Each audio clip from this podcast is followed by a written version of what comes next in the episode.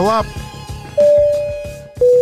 Thank you for listening to John Sarabian and Mark Larhorn, Musicians and Beyond, where we bring you the backstage info on the life, lyrics, and long journeys of the music industry. Today, in studio with us, we have a incredible guest with us, Joe Pessia. He has toured the country and the world, and I would like to introduce and thank Joe for coming in. Joe, welcome to Musicians and Beyond. Thanks for having me, guys. Dude, Appreciate it. anytime. Happy to have you here in the studio with us. Yeah, well, John, I, I mean, we've been talking about getting my ass down here for a while now, so Yeah. But if, So you get a lot going on. Mm-hmm. You're in numerous bands. Right now, you're juggling five, six different things going on. Can you Mm-hmm. just tell us how you manage your time and get all these bands together and uh, everything works out for you? uh, it's a lot of juggling and there's a lot of overlap, and um, you know, the the cornpipe rocking chair years will be interesting. I'll, that's that's when the sleep will happen too. But it's uh, so obviously Steelheart, and then um, uh, Dark Desert Eagles with Pat, and then uh, Hurtsmile with Gary and, and Mark, and then I also run a, a School of Rock in Wakefield, right? So that that occupies a lot of time between those four things. So it's it's great though. But like I was saying, um, for when on air is um, like even uh, Dark Desert Eagles. I'll plug their Hampton Beach Club Casino show coming up that I can't do because I have a, a Steelheart gig Yeah. at that time. So um, sometimes there's overlap. But I mean, obviously you've been friends with Pat forever, so it was just you know when he first offered me the gig, it was I you know I had to be upfront and say there there is going to be overlap. And there's going to be times where you know I can't do this. Right. You can just only be at one place at one time. yeah, yeah. If that nut was cracked, then I'd be mowing the lawn, doing the dishes, right?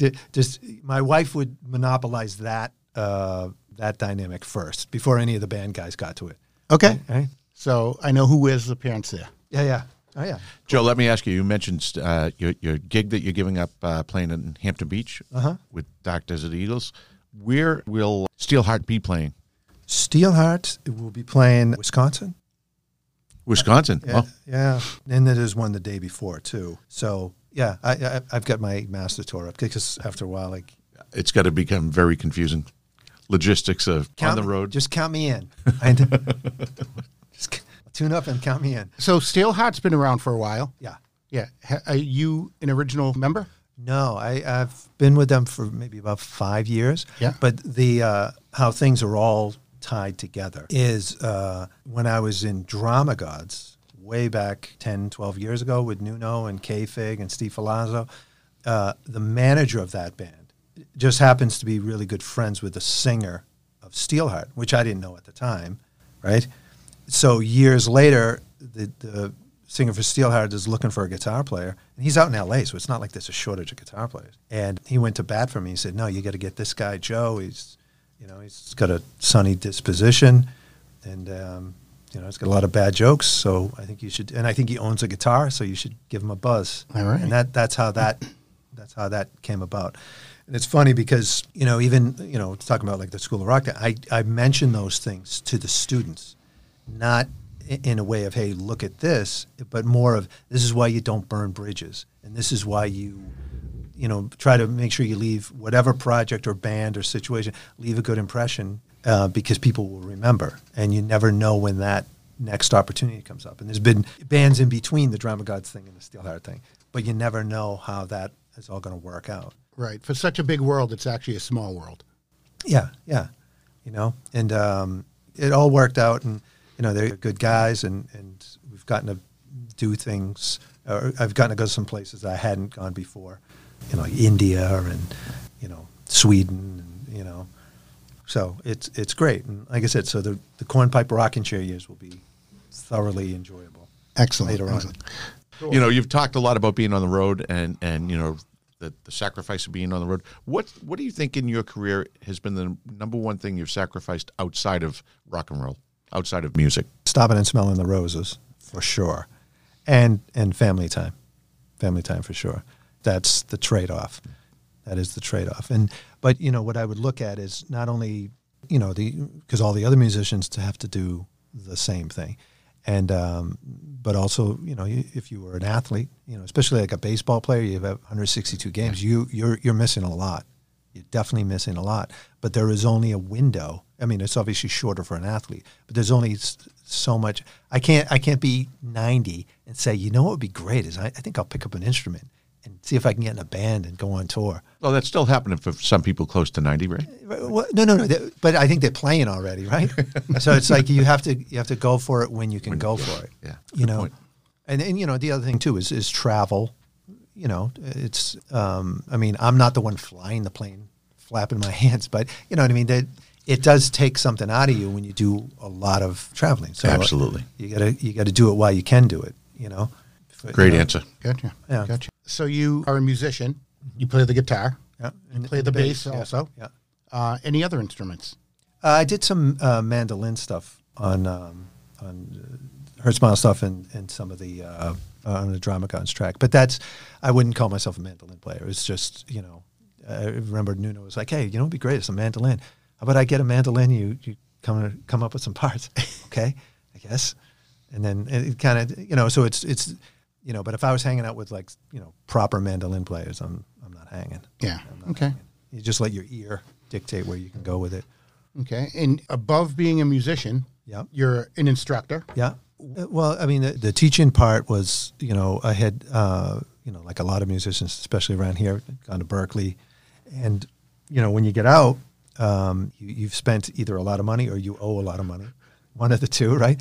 And I said, you know what? There's no freaking way I am going to pay it back with something not music because then I, I'm that's that's backwards. I'm sure, you know what I mean. Maybe if I was the lumber guy at Home Depot and that would have been a steady, lucrative thing, sure. But I would still, as I'm writing out my check for my student loans, or I'd be like, you know, Threw a lot away. yeah, well, it's just like, what did I do that for? So would all I knew the teaching thing would always be baseline foundation of what you could do, and then from there you you go and you, you start playing with people or try you know trying to get your own thing going. But you can use that as a as a baseline income. Yeah. I- For, for the teaching, do you focus on youth or pretty much any age? Uh, dentures to diapers, yeah, Dentures to diapers. yeah. Yeah, you, and- you've mentioned School of Rock a couple of times up in Wakefield. How did that project come about? Um, well, I've been doing this the the School of Rock thing for probably about uh, 12, 13 years. But I was originally in the the uh, the Watertown, Boston one, and uh, it was funny because um, just kind of glue it all together. A, a, a friend of mine who was the music director of the one in Hollywood is telling me, "Hey Joe, you know they're they're opening one in, in Boston School of Rock." He's telling me all about it, and uh, the kids laugh at this now. I'm like, "What school? I don't even know what that is. What is that?" And he's like, "No, trust me, you'd be perfect for it." And and I'm like, "Okay, I guess." And I said, "Do they let you?" And here was the caveat: Do they let you tour? Because some places won't, right? You you, you got to.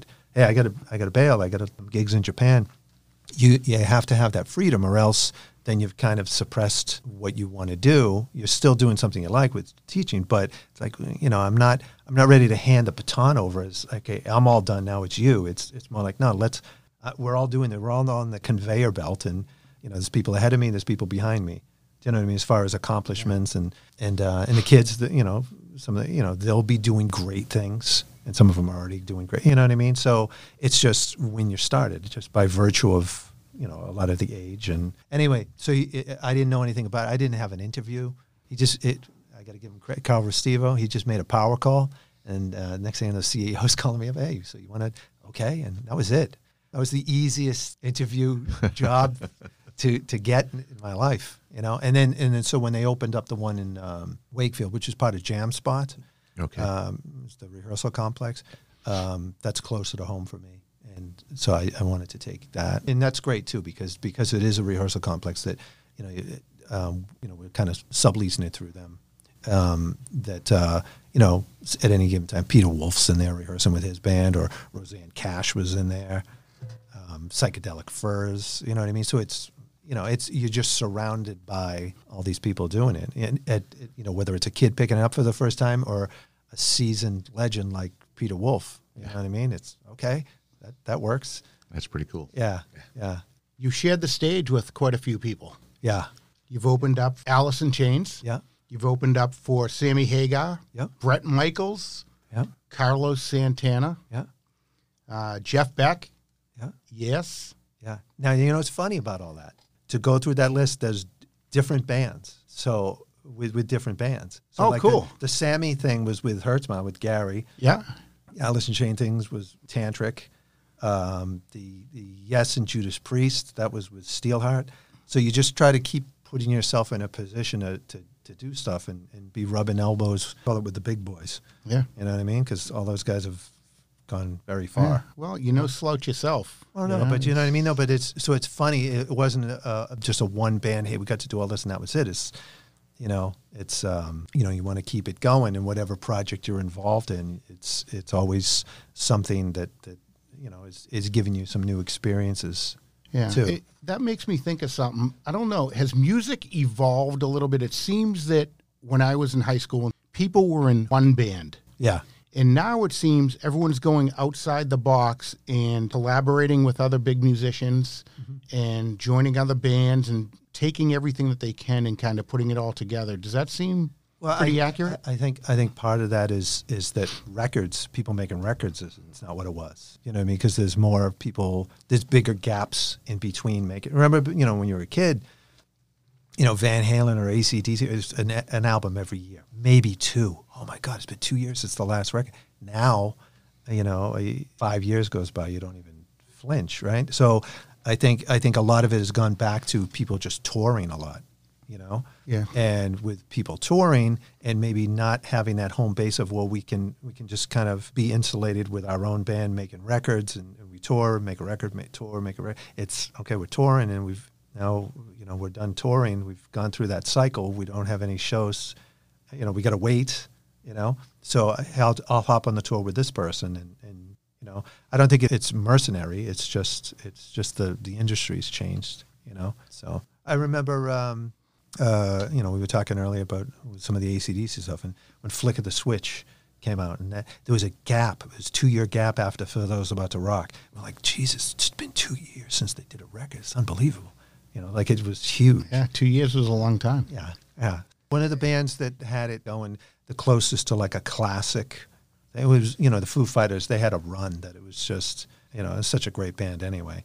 But you know they were always releasing new music, and you could you know what I mean. It always seemed like they were doing something, Right, And releasing right. stuff. So, you know, I think you know Dave Grohl is such a classic old soul.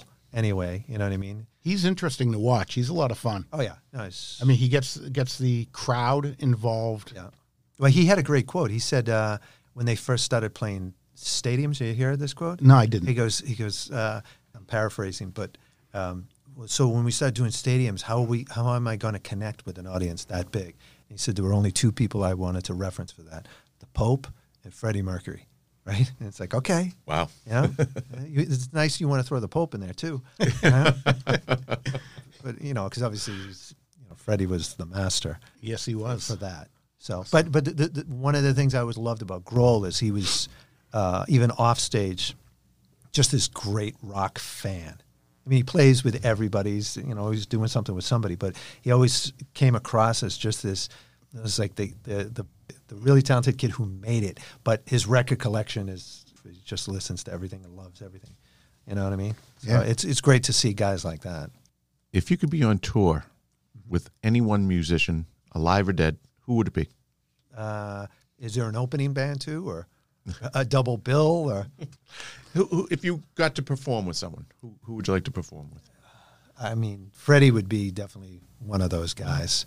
Um, I'll play triangle for Eddie Van Halen, you know, and then obviously, you know, Paul McCartney. Paul, I mean, for a living guy now, it would be Paul, just because that's just that, that catalog is just. Incredible. I saw him. Uh, I think it's the fourth time I've seen him at Fenway. This this last time, and uh, when a feeling, and he, he has the isolated John vocal in there. There's a video of John singing, right? That that vocal, and then the screen splits, and it's him and John, and there wasn't a dry eye in the house. Oh, I bet. It's just like you got to be kidding me. That's amazing. Yeah, I mean, obviously John Lennon too. You know. So you, you have a big Beatles influence? Yeah. Oh, yeah. I mean, it, it- it's funny because it starts. You know, the the Beatles now. It's it, the songs are so ingrained. It, it, it's it's like Christmas carols. Like everybody knows them, Yeah. and they're just that great. But as a kid, um, you know, unless Hard Day's Night was playing on the TV, it was the Monkees actually. and you know, which they were obviously molded after that. Yeah. But uh, you know, so that was the first. That would, probably would have been the first band, even though to what extent they're um, involved. You know, I mean, obviously Mickey Dolenz is really singing, and David Jones is really singing, and Michael Nesmith did right, and you know, and Peter Tork. But it was just seeing a band, and it looks like so much fun. You know, it. Uh, you know, I still have yet to have an apartment like they did with a guy dressed up like a Jolly Green Giant. They they had like friends like from different bands, you know. But it, it just seemed cool, and you know, obviously the stuff was very. I always liken them to be a cross between the Beatles and the Three Stooges. That's Yeah, actually, you know, it's funny. I think it was Mickey Dolenz who actually asked John Lennon, "Hey, so what do you, th-? you know?" Because I mean, any interviews I've ever seen with John Lennon, he'll take the piss out of anything, and and and just walk circles around you with his command of the English language and wit. Right. And uh, so he was kind of afraid what the answer would be. He goes, "No, I love it. It's like watching Groucho Marx." That's what he compared it to. I love it. you know.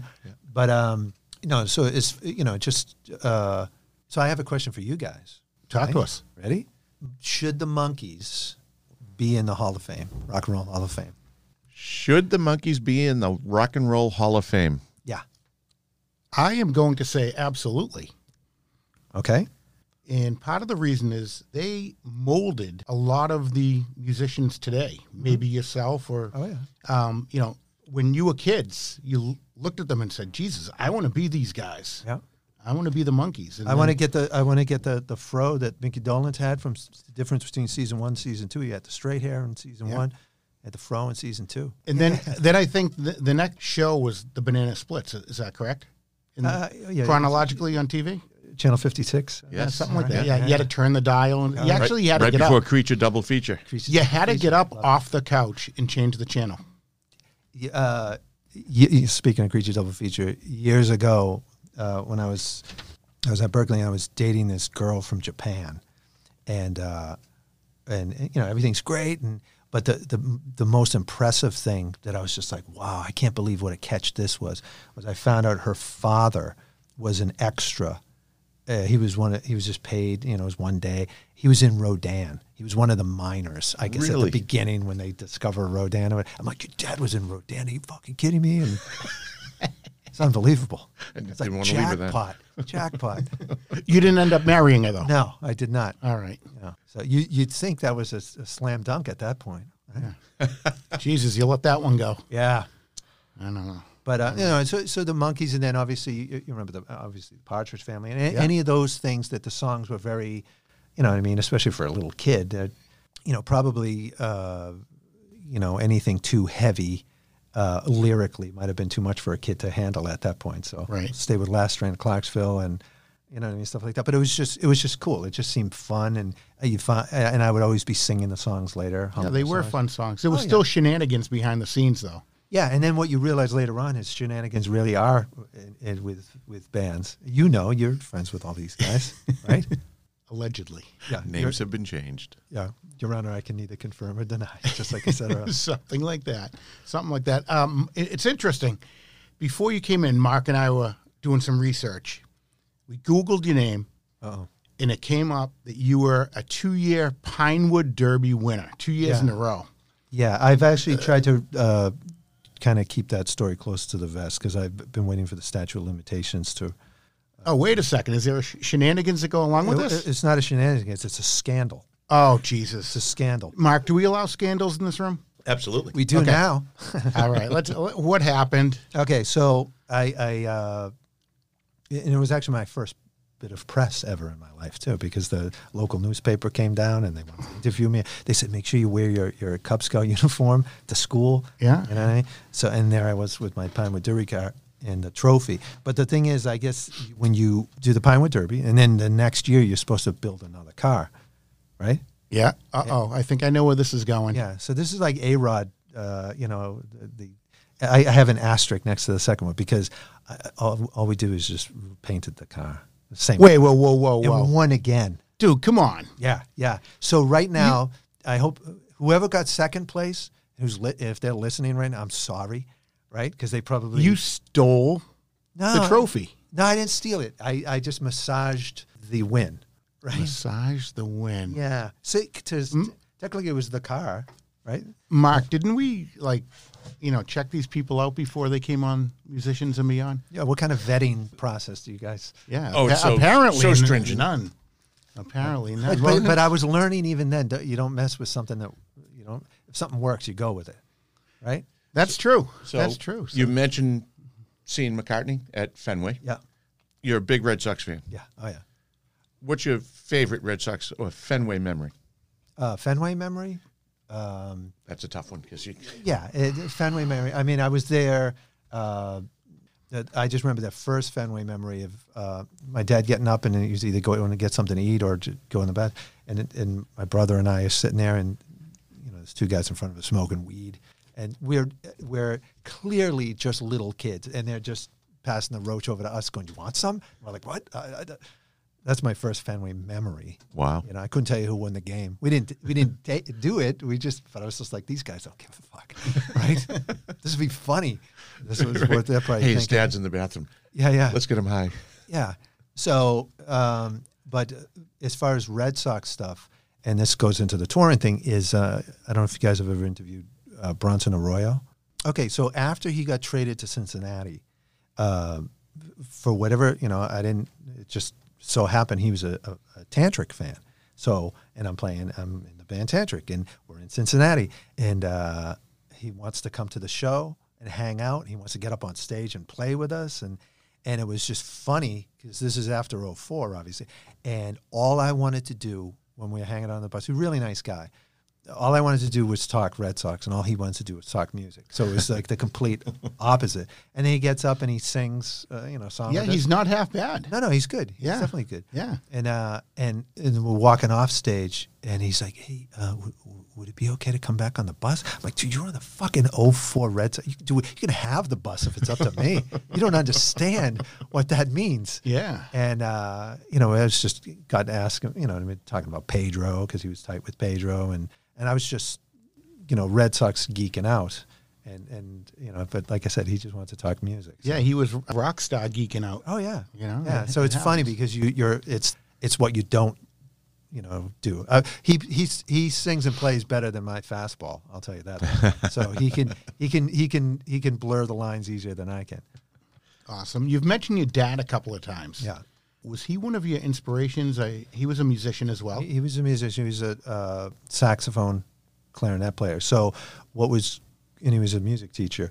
So what was great, I still remember him explaining scales, and he's writing them on a pizza box, you know, at the, at the family, you know, kitchen table, and just explaining it. And and uh, what was great with him is not only you know the stuff he would teach me, but the fact that he wasn't a guitar player, that it really kept me in check because you know if you know if if you play guitar and you know I play guitar, you could say, hey Joe, check this out, right? And I'll know, oh Jesus Christ, that's really hard to do because I can I can see you know knowing guitar, I, I know that that's really hard. He didn't hear it like that. He just hears it as music. So that's really hard to impress. You know what I mean? So I don't play the saxophone. So if somebody came in here, I'm I don't I don't know how hard the fingering is on on a particular passage that you're playing. I have no idea because I don't play it. I'm just going to hear it as music, and that's the way he would hear guitar. So that was great because it was really hard to impress him because he didn't give a shit. If yeah, but you don't understand. I'm doing this. I, I don't know. It doesn't. Does it sound good or no? you know what I mean. Whereas the, another guitar buddy be like, "Oh yeah, man, I know how that is. That's that's tough. I've been working on that too." Or, you know what I mean? Yeah. So, So is he one of the guys that got you into music? Like, uh, yeah, yeah. Because uh, you know, I have a vague, vague memory of when he was when I was very, very young. Him conducting a, you know, a school orchestra, and me just walking up on stage at his while he was trying to conduct. you know what I mean? And it was his first time uh, I'm trying to go on stage. You know what I mean? It wasn't like a Will Smith moment, right? I didn't Yeah. go up to like the clarinet player. Slap him No, I was just up there, and it just seemed cool. And I just wanted to be there, up in here, you know, because even later on, when you go to Symphony Hall and you hear an orchestra for real, you can have the best sound system in the world. It does, still does not compare to hearing it in a proper room. Right, You know, right.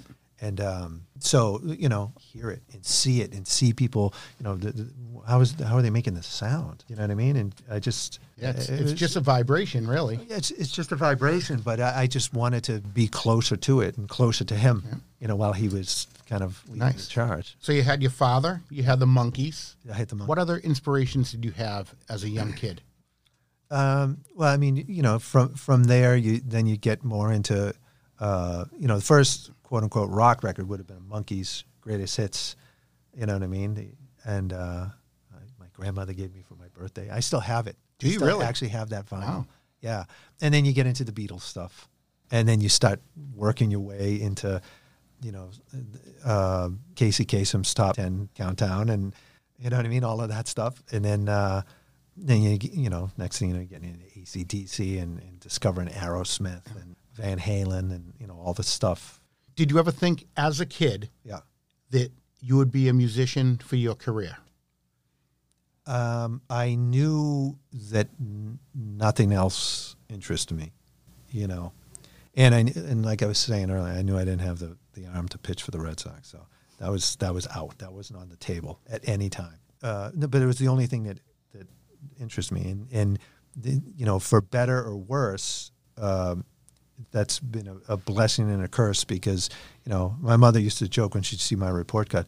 I can tell this the the subjects you're interested in because it, it was there, there were there weren't a lot of B minus to C pluses. It was you know A's or um, especially when you need to talk about your son. You know what I mean? Because if if I wasn't into it, I just couldn't uh, apply myself. But if I was into it, then it didn't matter. I would do whatever I. Yeah. And you went to Berklee, Uh-huh. Berklee College. Yeah. Yep. And that was great because because I grew up in Westborough, right? So you have, you know, a couple of kids from the town that are, you know, really good and, you know, cu- kids from other towns, the next town over if you can ride your bike that far, right? Yeah. And uh and but then when you get into Berklee, you're surrounded by, well, this is the best kid in his high school or this is, you know, some crazy guy from you know, Minnesota, and here's another one next dorm room over from Japan, and another one. And it was a great. Uh, I always said I learned just as much from the other students as I did from any class because when you're when you're not in class, the guy the guy down the hall is just killing it on something, and you, you walk into his room and you want to see him play. And it also was great because it really drove home the point of people have their strengths you know, it's uh, in other words, th- there'd be a guy down the hall who could sight read anything. He could sight read anything. But if you ask him to just jam, it's you know, it's not as great as the guy, the other guy down the hall who you know he's keeping up with his sight reading classes, but he's he's all feel and he's all art. And then you you'd have. I remember there was one guy who could who could transcribe anything, and I guess as a joke, they they rolled a bottle down a, a flight of stairs and recorded it, and rhythm that, that the bottle made. They said, "Okay, you transcribe this," and you know he could do it. you know. That's pretty neat. yeah, Yeah, so the, some musicians are really yeah, amazing. It's Yeah, really- but but but the, the the other thing too is is is uh, it it also got me thinking because I'm like, okay, some people um, their their calling might be as a writer, you know, not as the the guy player, and then there might be another guy who maybe his songwriting isn't is is fine, but it, but you give him something to play over, and he'll just kill it. You know what I mean? He'll just and um, you know because I remember hearing stories of uh, you know when you have somebody like um, Izzy Stradlin from from Guns N' Guns Roses. N' Roses, They yeah. said he was he was one of the main writers. That's what I'd heard. But and they would have to kind of decipher what he was what he meant when he was showing them the ideas because he you know maybe Slash was more of the player. Do you know what I mean? Yep. But but Izzy's the guy with these. You know, I mean, um, they all wrote. You know, so Right. and I wasn't there. So, but the the story that I heard was he was, you know, one of the writers, and you know, you kind of work up his his ideas, and then you hand it into you know the rest of the guys. You know, and then even um, I mean, he's a great player, but you know, even the ACDC stuff. You know, Angus always got all the credit, but it was Malcolm, the guy in the engine room in the back, just pushing that whole thing along, and he was the guy who made you know was making the final calls in the studio of just this you know and Angus would even say he goes you know when I would be done recording a solo I'd ask Malcolm is this good enough and Malcolm's work. You know, and he, so Malcolm didn't have to be the solo guy.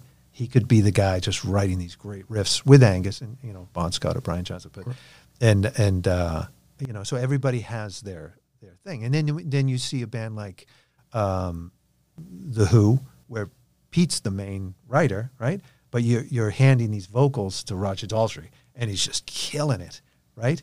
Absolutely. You know what I mean? Or, uh, or Cheap Trick with Rick Nielsen, right? And but you've got this golden throated guy, you know, Brad Delp, same thing. Tom Scholz is writing a big chunk of that stuff, right?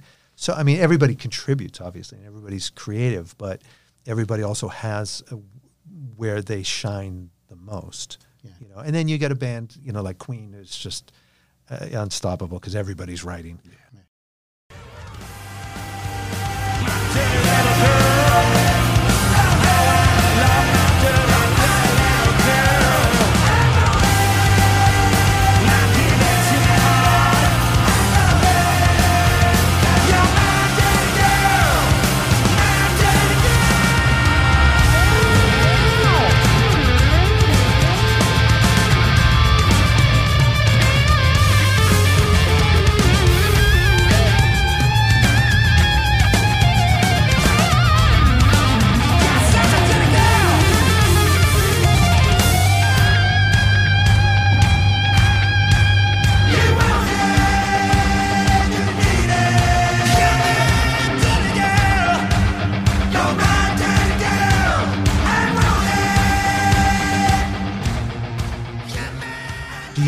writing yourself?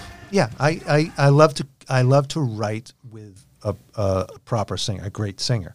You know, so I always, you know, even when we're doing like recording the Hurtsmile stuff, and, and I love you know working with a guy like Gary.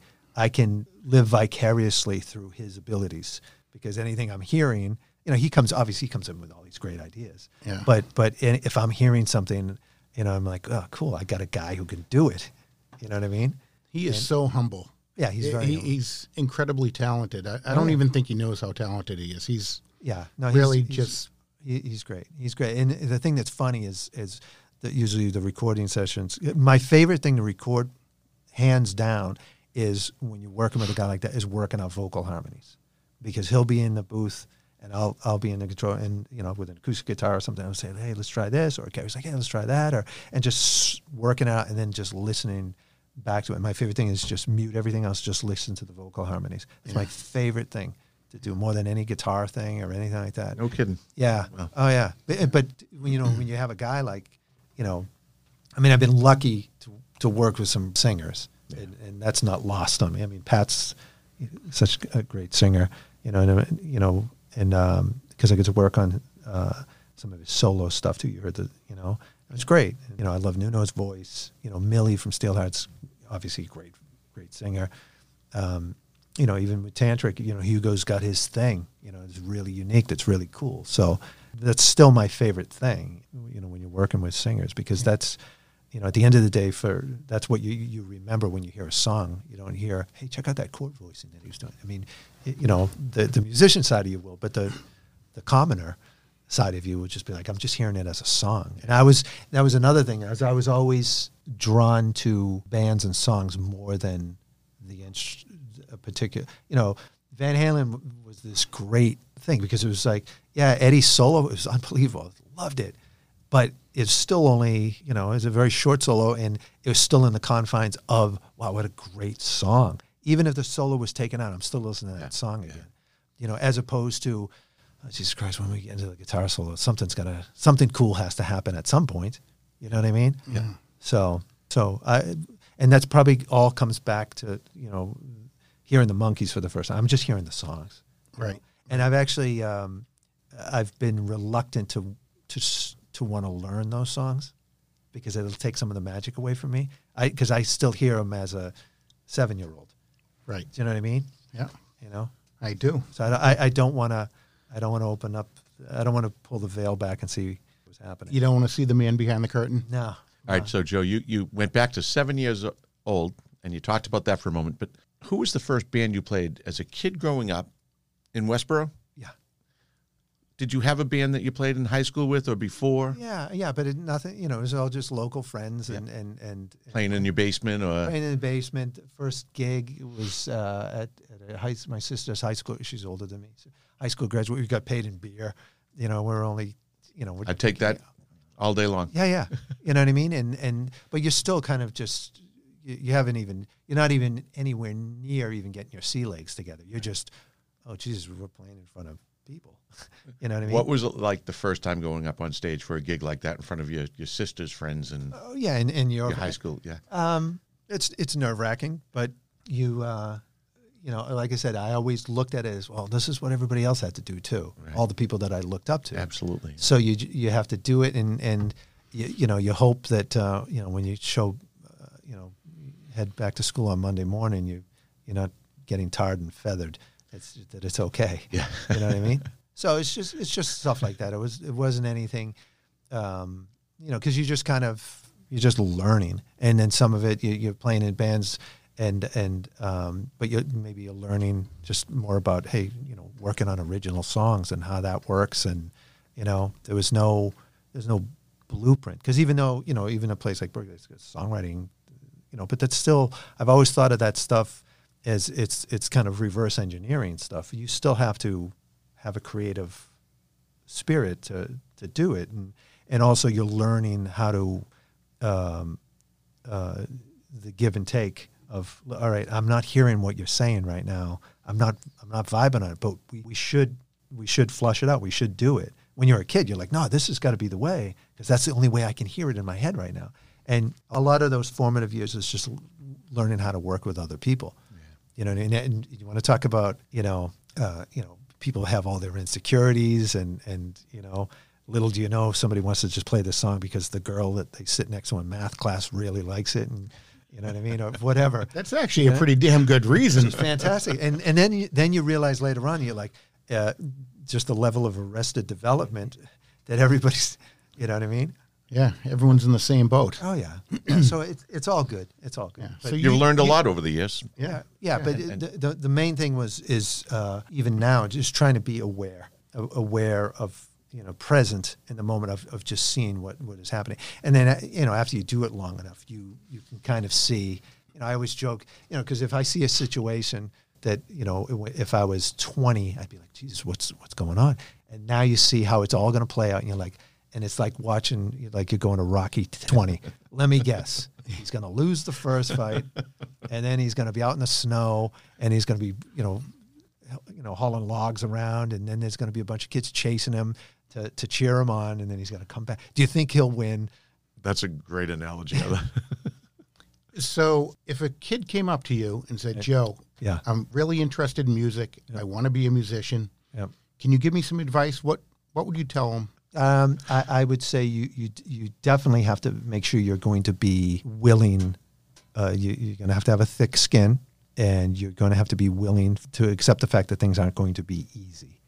Because especially when you're first starting out, you're not going to money, you know. And can your ego handle the fact that there might only be ten people? The next one could be a hundred. The next one could be thousand. You, you don't know, but can your ego handle that?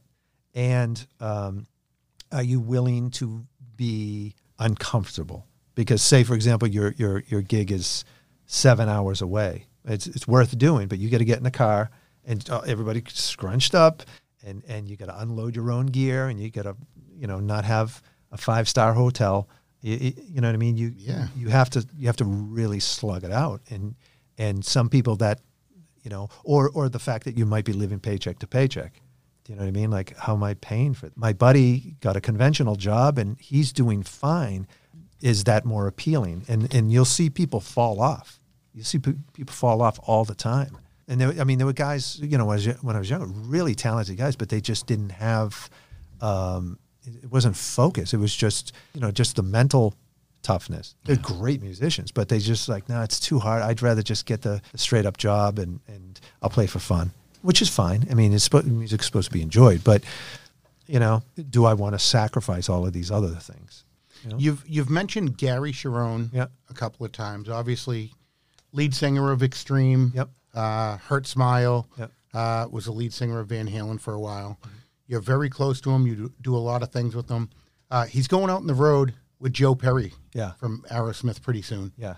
Yeah, I know. I think he leaves today. I just He leaves spoke today? To, spoke to him yesterday. Excellent, He had the excellent. greatest line about Joe Perry because hey, how are the rehearsals going? He goes, listen, let me tell you something about Joe Perry. And he texts, he said he walks into the room looking cool. He leaves the room looking like a legend.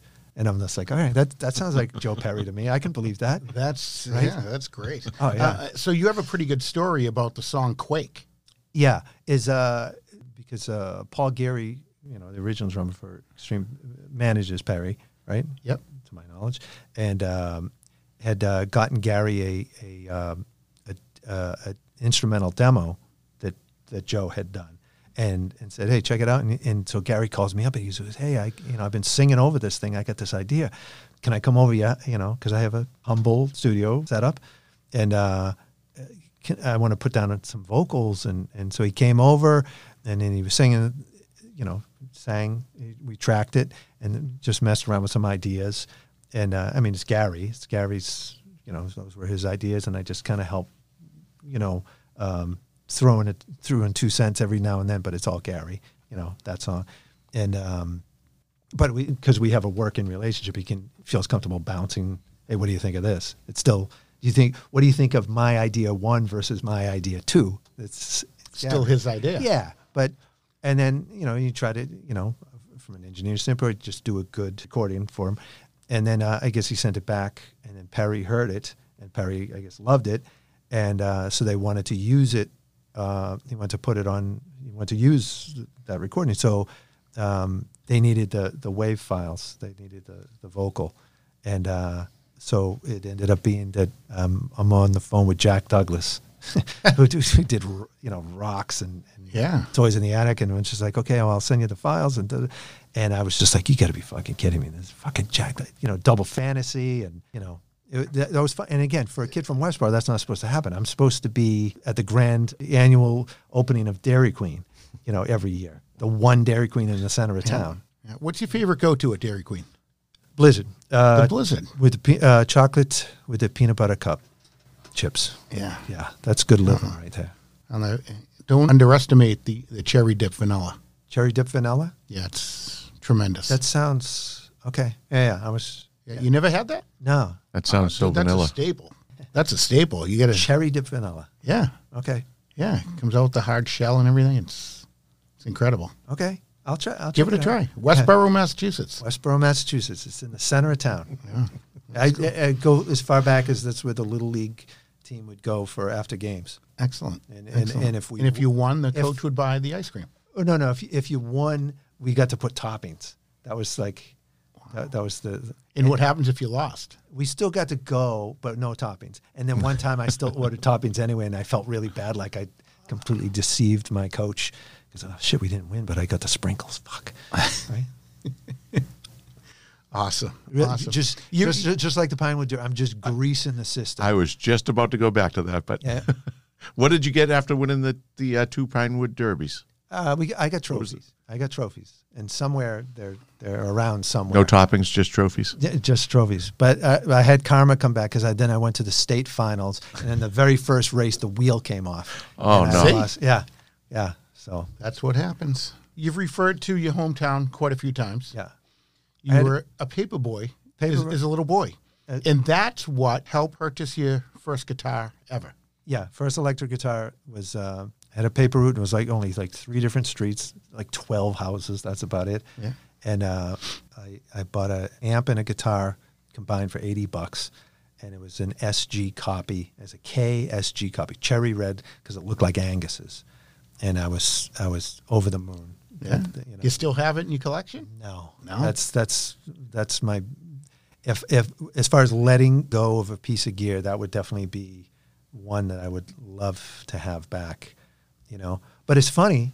Speaking of letting go and how things, Eddie Van Halen had this these guitars, uh, these Music Man guitars in the early '90s, and I had saved up. I wanted to get a purple one, and I couldn't afford it, so I put half of it on my credit card, which is it was my first introduction to uh, watching out for how debt can get out of out of hand, right? but I, I was like, fuck it, I still want the guitar, so I saved up that, and and and I got it, and um, had it, and I loved it, but I was still uh, you know, when you when you're at that stage, you're just kind of getting going. You don't have an, you, you always have to move gear to get some other gear, right? And and I sold that guitar to a buddy of mine, and I learned a very important lesson. I said, "Listen, I'm going to sell it to you. I'll give you a good deal." I said, "But if you ever sell it, you got to give me first dibs. Sell it for whatever you want, but give me first dibs to buy it back." He said, "No problem." And then after that, uh, Eddie Van Halen left that company. They stopped making that particular guitar like that. And so I couldn't buy another one. And I saw my friend a few years later. I go, hey, you still got that guitar? Oh, no, man, I sold it. I'm like, really? That's funny. My number hasn't changed since all this time, son of a bitch. Right?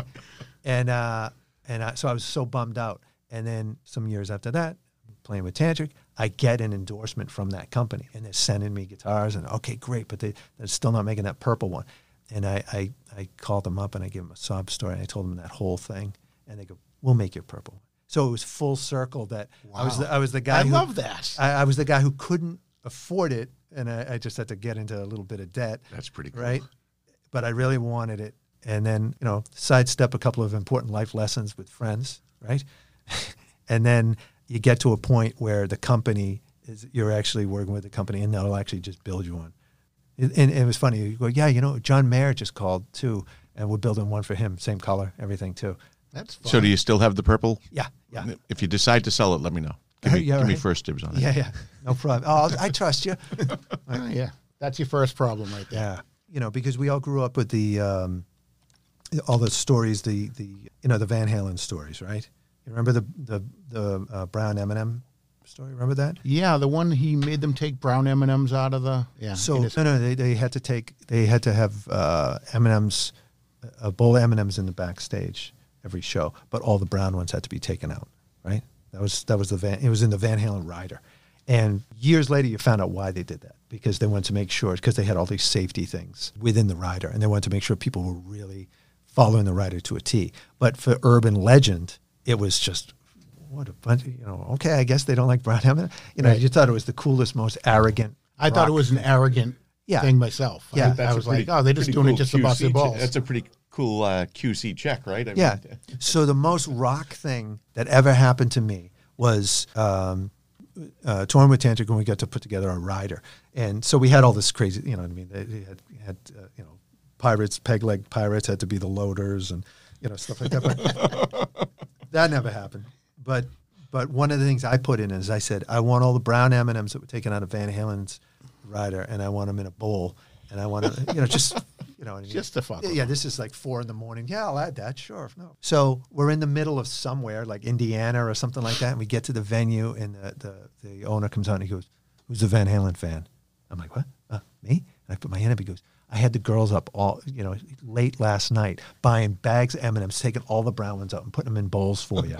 and so I had these bowls of just brown M&Ms. He followed the ride, but I'm just like, you know, in uh, my uh, little kid paper route buying Angus. You know what I mean? Yeah. I, am like, wow, I, I, I, I, I somehow in, integrated the Van Halen rider into a band I'm playing with.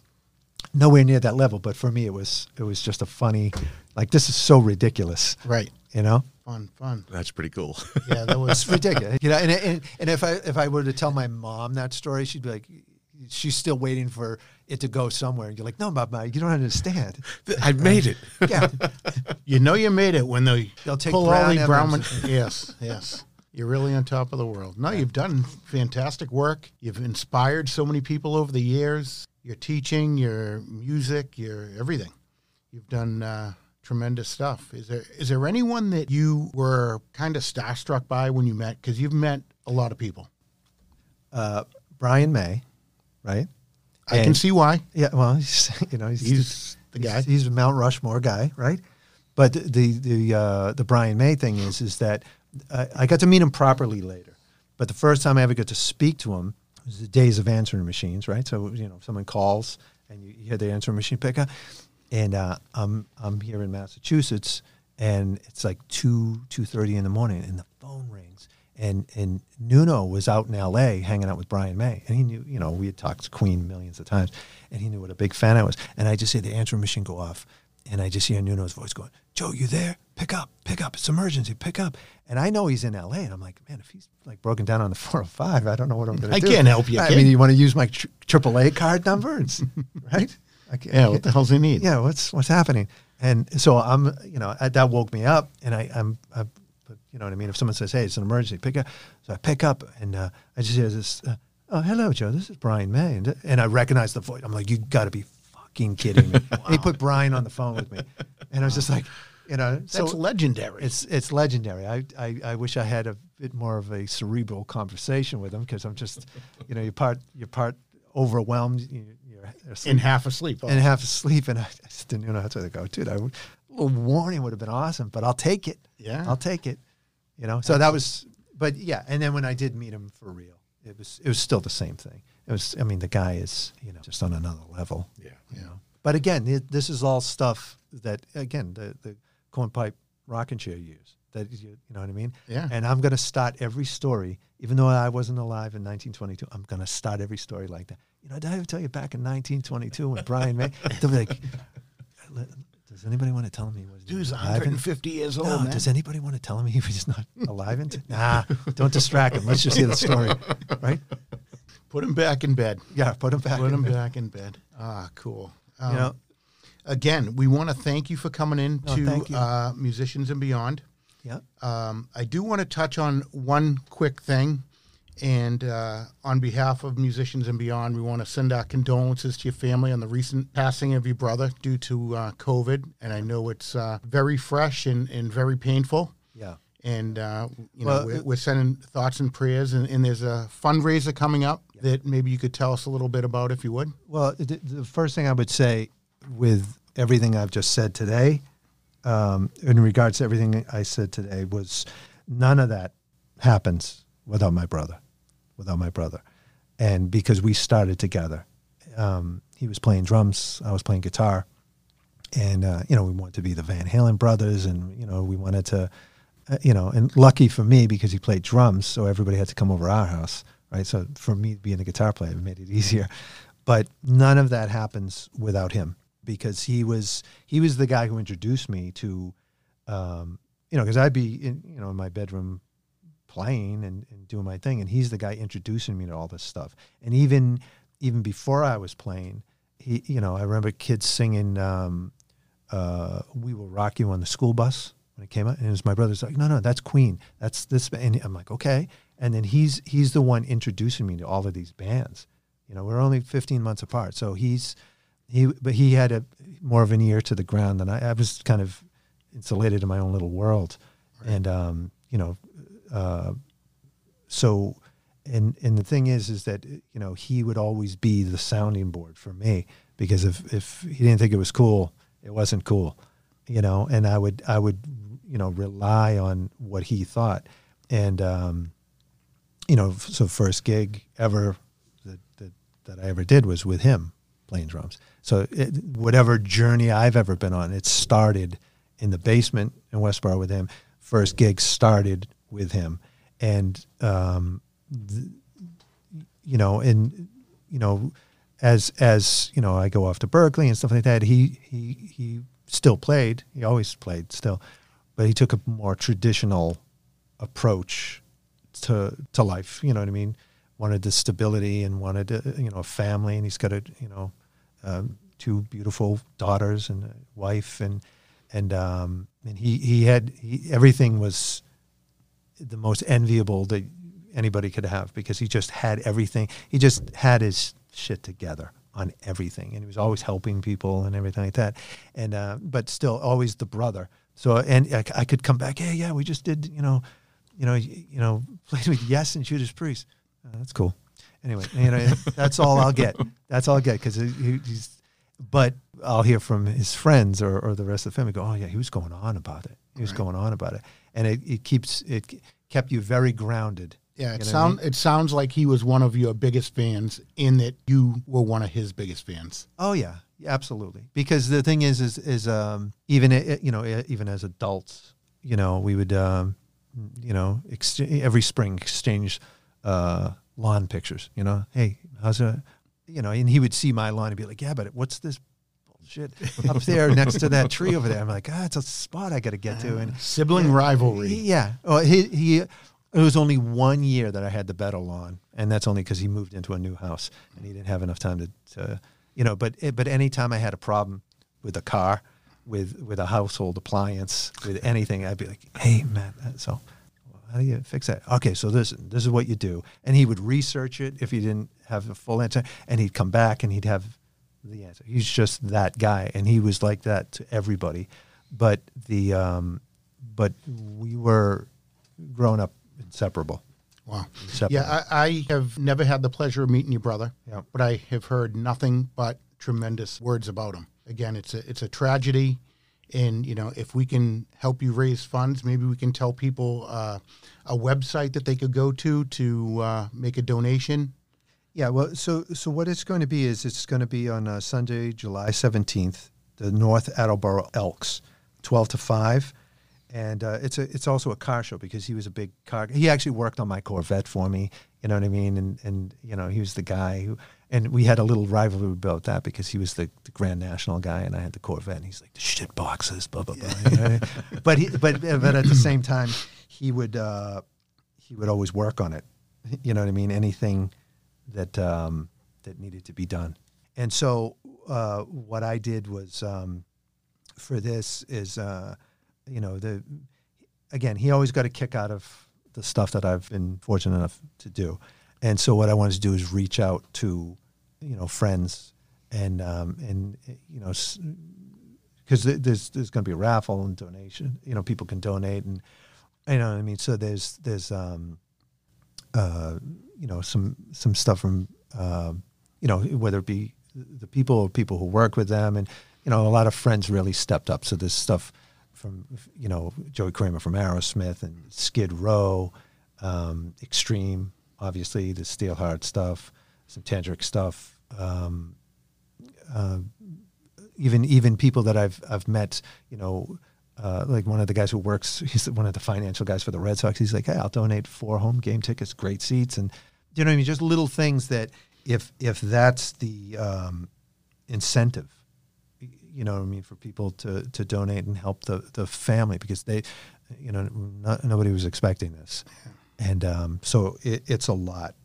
Uh, and then there'll be a, a there's been Platinum Thrill, which is actually um, my sister-in-law's brother, so technically my brother-in-law. He's the drummer. It's great cover band, and they'll be playing all day.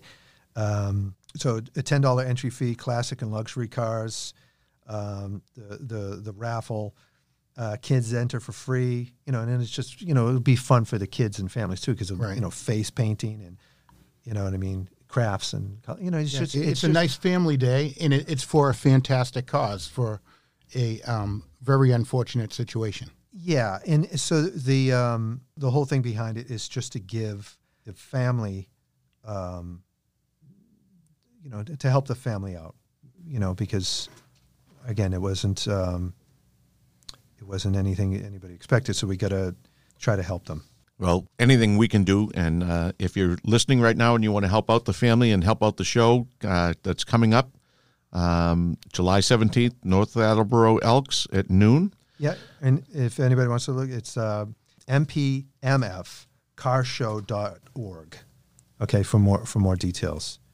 Okay, and um, it's it's uh, anything anything anybody can do. I, I I really really appreciate, I really do. Absolutely. Absolutely. Uh, again, you're listening to Musicians and Beyond. Today we had a very special guest, Joe Pessia. His stories could go on and on. He could write a book. And I know he's super busy. And again, we appreciate him coming in. And uh, Joe, we just want to thank you again for No, taking your time and giving us the insight, the funny stories, the serious stories, and uh, the inspiration behind, you know, the road that you travel. Uh, thank you, and I know you guys have mentioned um, the, the the fundraiser um, multiple times on different episodes, and I really appreciate that. I really do. We're going to continue on. And, and for those listening uh, out there in the world, go to that website that Joe mentioned, and there's apparel on there. There's going to be auction items. The car show is going to be fantastic. So make sure you get there. And when I tell you there are some cool items about to be uh, auctioned off or sold off at the uh, for, for this charity, you won't believe what he has lined up for, for everyone to to be able to pick up and be a part of. So come out and support July 17th, North Attleboro Elks. Support the Pessia family. Again, thank you for listening to Musicians and Beyond. Today's guest was Joe Pessia.